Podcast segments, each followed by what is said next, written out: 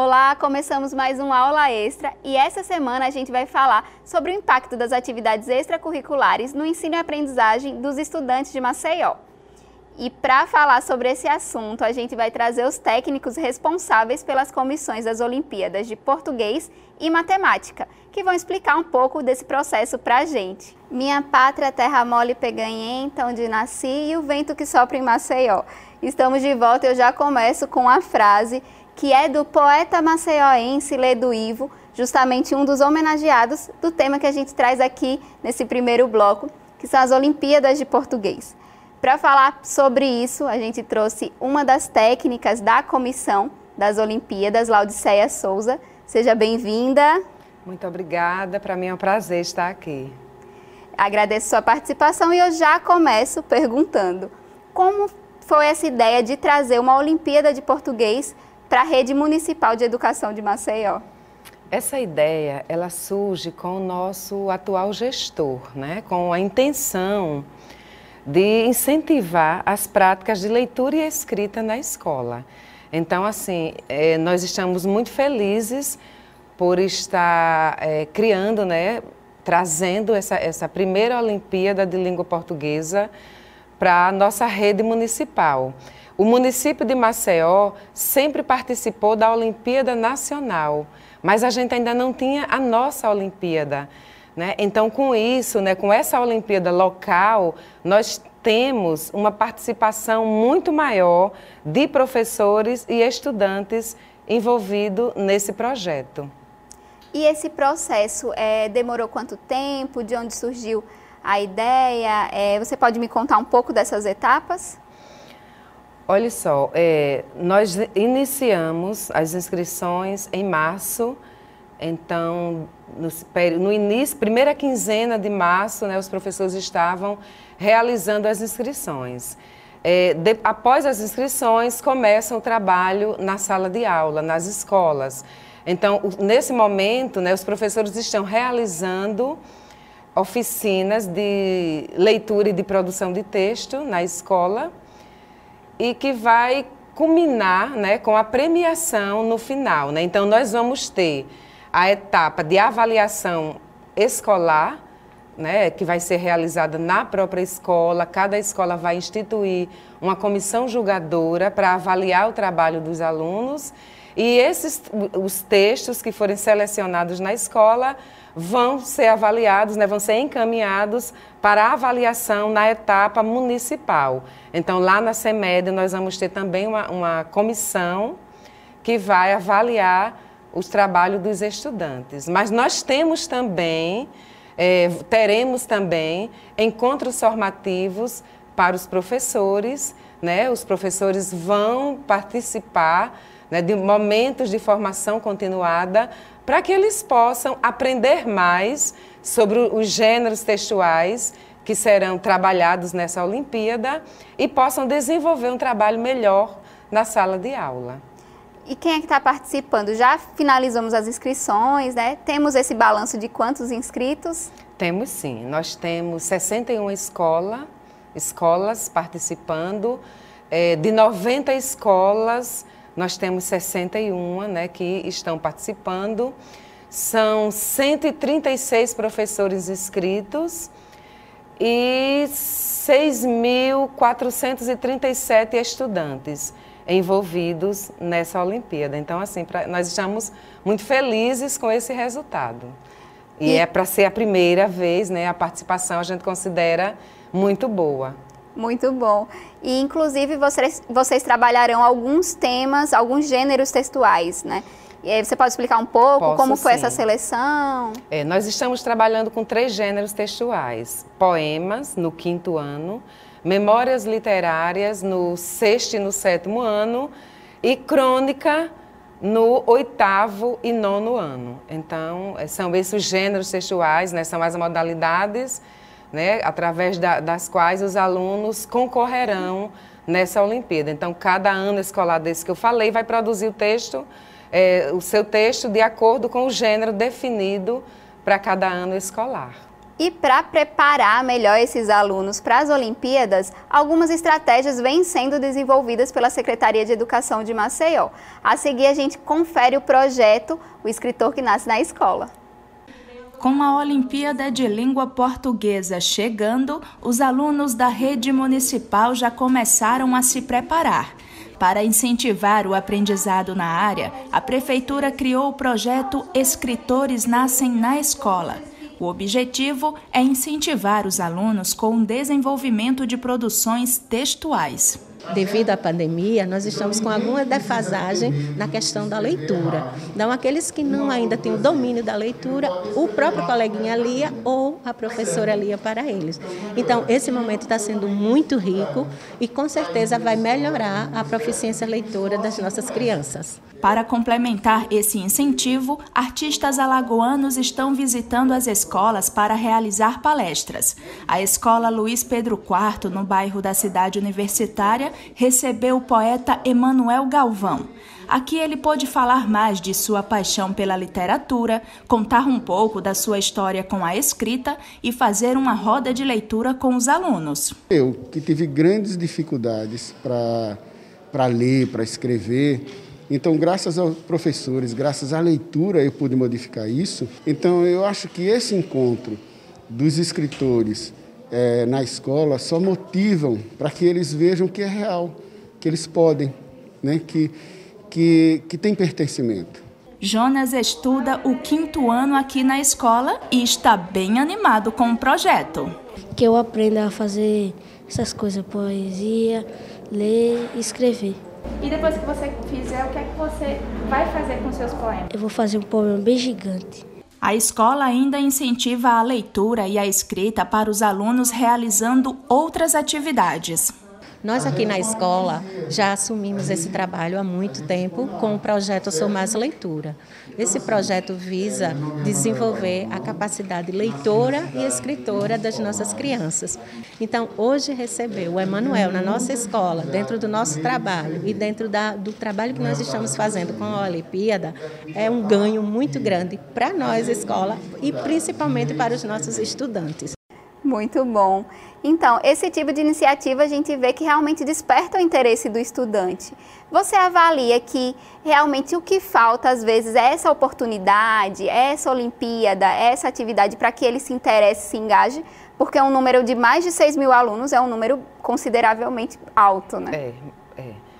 Nós consideramos sim que um projeto como a Olimpíada traz um incentivo muito grande, né? Porque eles estão concorrendo a uma premiação que para eles assim, é bem atrativa, é bem interessante e eles querem participar, eles vão com isso se envolver muito mais e se comprometer com o seu processo de escrita, porque eles querem vencer, né? Então, a gente acredita que o resultado disso vai ser muito bom, que vai ser de muito aprendizado.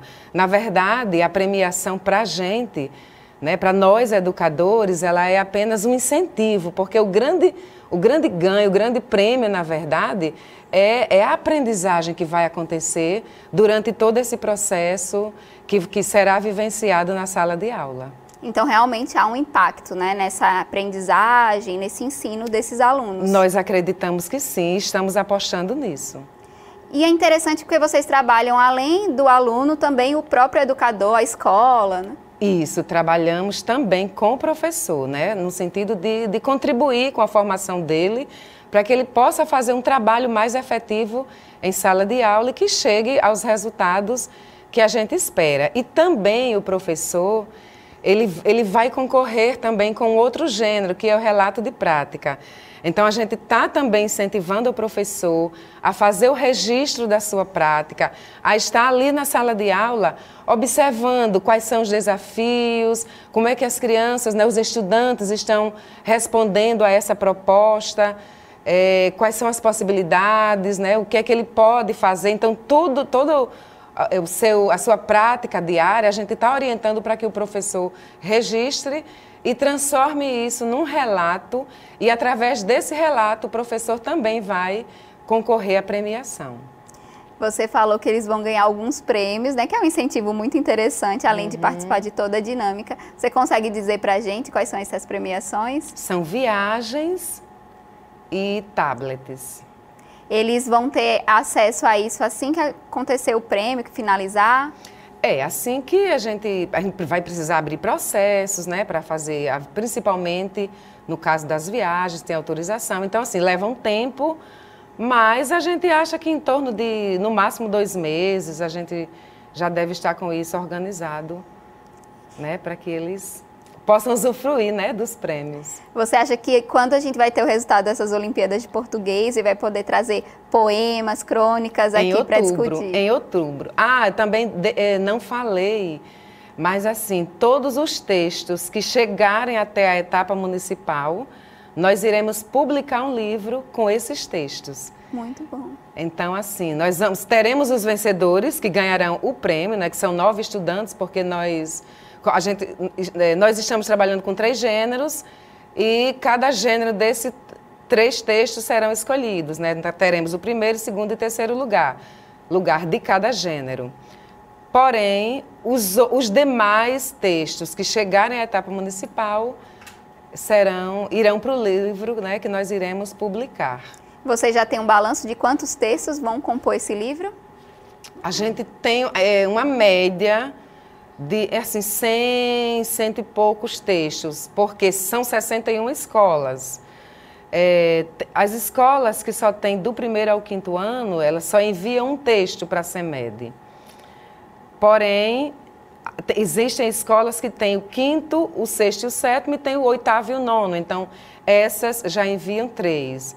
Mas a média é essa. É assim, em torno de 100, 120, por aí. Entendi. A gente vive numa era que é muito tecnológica. Os celulares, os tablets, está tudo muito disponível, muito próximo do próprio estudante. E a gente traz gêneros textuais, que são gêneros que existem há milhares de anos.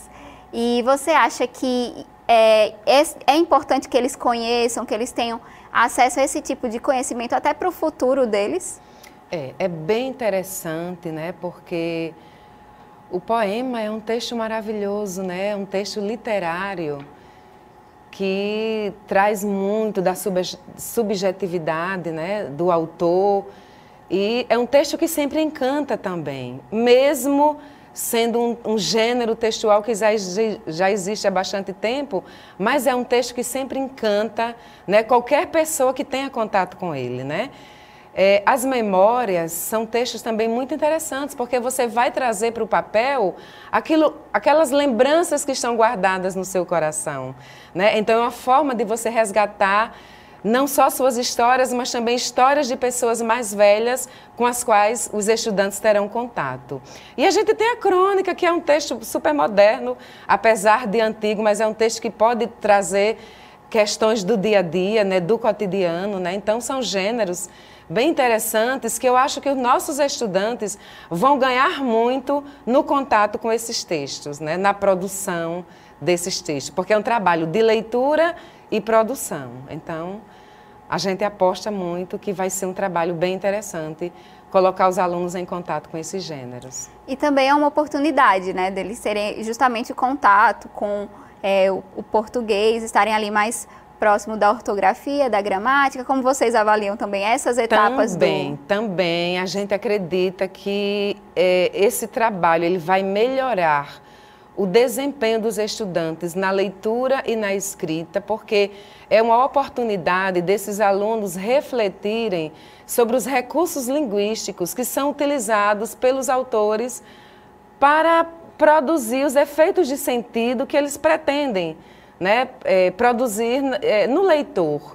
Então, os professores vão estar analisando com ele esses recursos, né? O poema, todos os textos são cheios, né, são recheados, digamos assim, desses recursos linguísticos. Então, só para citar um exemplo, a gente tem as metáforas, né, que estão presentes nos textos literários e que a gente acredita que vai enriquecer o nosso estudante em todos os sentidos. Muito obrigada, Laudiceia, pela sua participação. Para mim é um prazer, né? Foi um prazer estar aqui podendo falar da Olimpíada de Língua Portuguesa de Maceió, porque também era um sonho meu, né? Eu sou professora, trabalho com formação de professores dos anos iniciais e era um sonho também para mim ver Maceió criar sua própria Olimpíada. Então, assim, para mim, eu estou muito feliz, principalmente no atual momento em que nós estamos.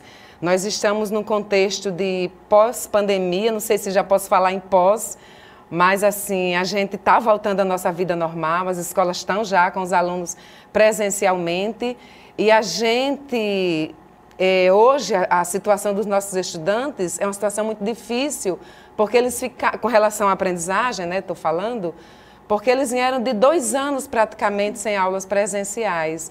Então, nada como um projeto como esse, para incentivar esses estudantes, para que eles possam se comprometer com o seu próprio processo de aprendizagem. Então, eu só posso dizer que estou muito feliz com essa Olimpíada. Muito obrigada, parabéns pela iniciativa. No bloco anterior, a gente falou sobre as Olimpíadas de Português que vão acontecer ao longo desse ano, mas agora a gente vai falar também sobre as Olimpíadas de Matemática que aconteceram no ano passado. E quem vai explicar um pouquinho desse processo para a gente é o Romário Mendes, que é da comissão organizadora das Olimpíadas de Matemática. Seja bem-vindo, Romário. Boa tarde, é muito bom estar aqui para falar de uma iniciativa que foi muito bacana, teve um resultado fantástico no nosso retorno híbrido às atividades presenciais no ano passado e dizer que a gente espera que a edição desse ano consiga superar, né, os resultados do que obtivemos em 2021. Mas foi muito bom a participação das escolas que puderam participar e o resultado, a gente vê a alegria das crianças no momento da premiação.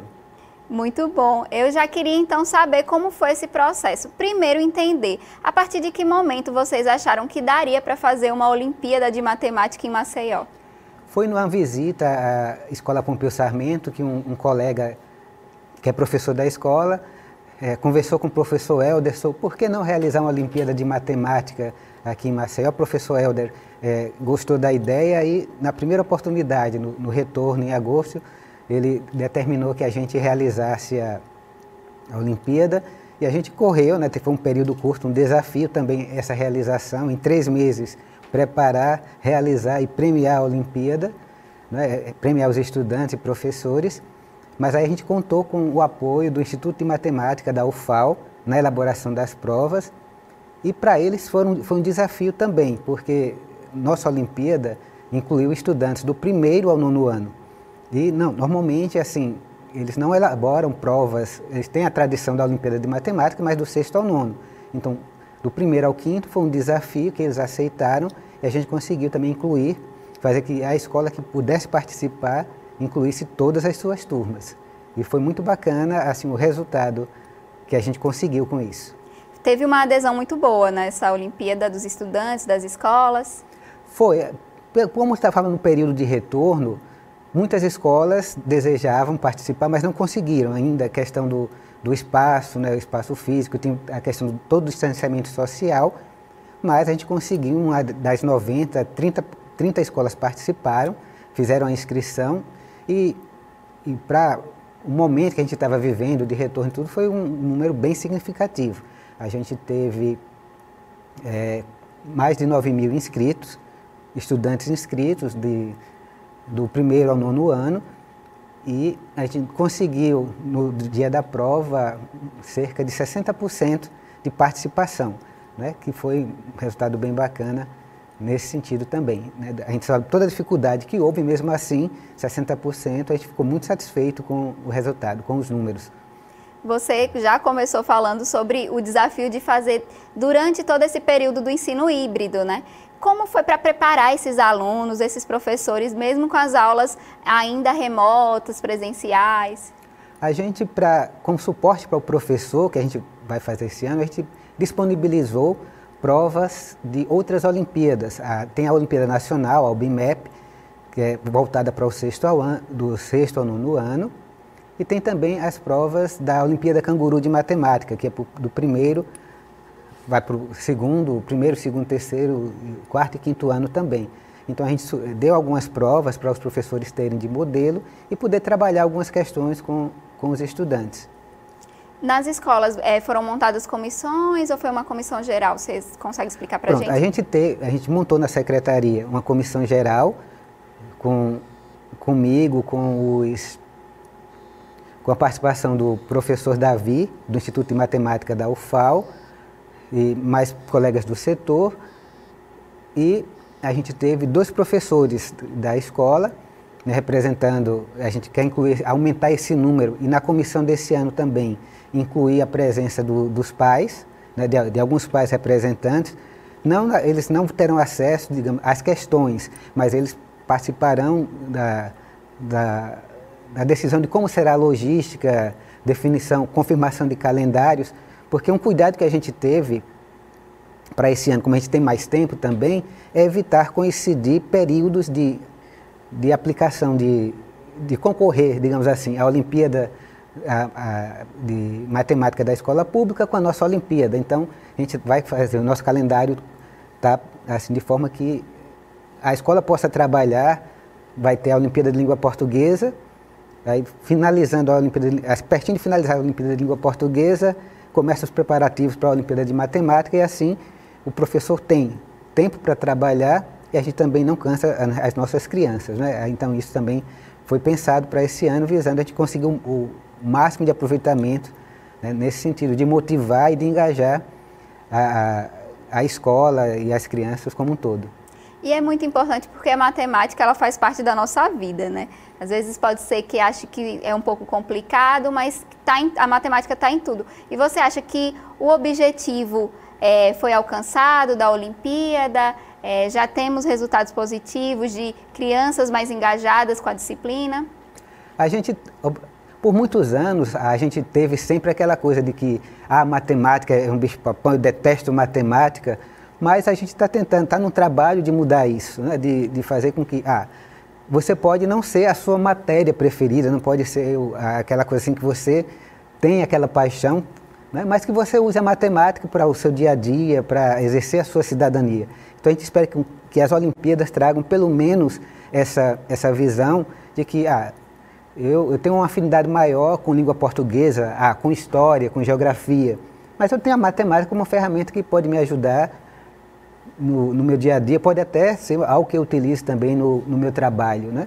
Que não sendo necessariamente ligado na área de exatas. E como resultado, assim, a gente observou na cerimônia de premiação muitas crianças que não tinham sido premiadas dizendo, ano que vem eu vou estar aí, eu quero uma medalha dessa. Digo, muito bem, fale com seu professor, estude, se dedique, que ano que vem eu tenho certeza que você também está recebendo essa medalha. E os resultados, assim, a gente teve 1.105 estudantes premiados ao todo, né? Dos 5.000 que participaram, um pouco mais de 5.000 que participaram no dia da prova, a gente conseguiu premiar 1.105. Foram 44 medalhas de ouro, 131 medalhas de prata, 144 medalhas de bronze e 320 menções honrosas, né? Pela participação.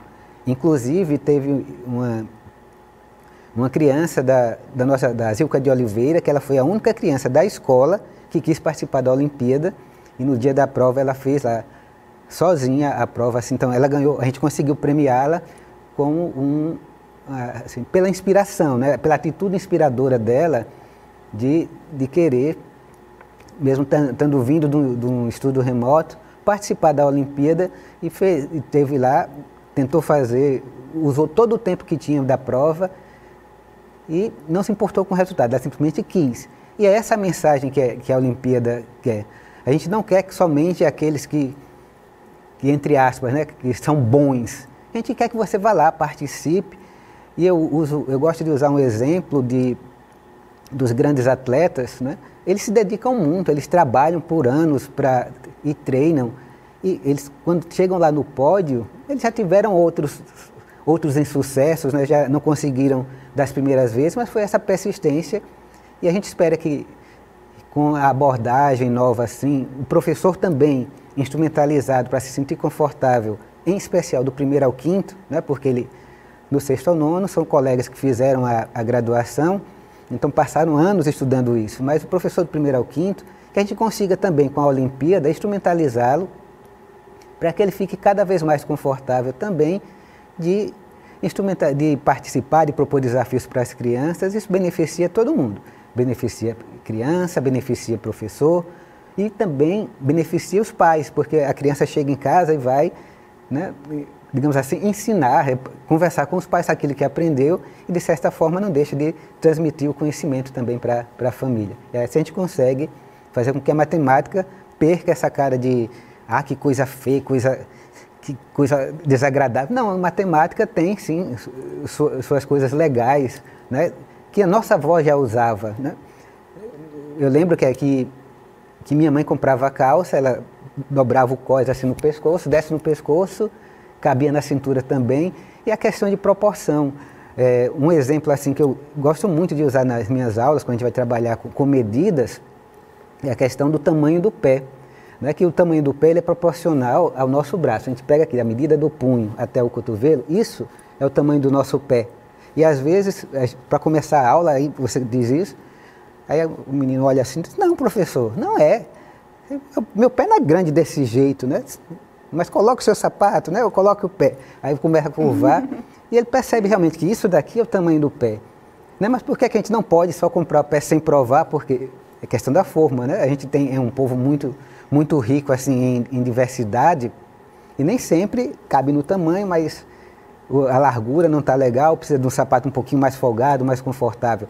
Mas isso é um bom disparador e mostrar assim, que a matemática está sendo usada lá, mesmo sem ter toda aquela formalidade que às vezes é necessária para justificar algumas afirmações que a gente faz, mas começar por isso.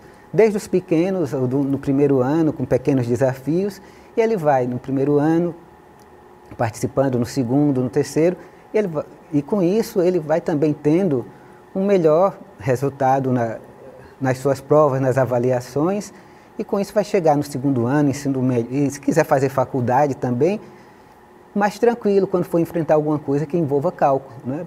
Porque ele vai ter sido familiarizado com isso. O Aula Extra de hoje fica por aqui, mas a gente tem um encontro marcado na semana que vem. Até lá!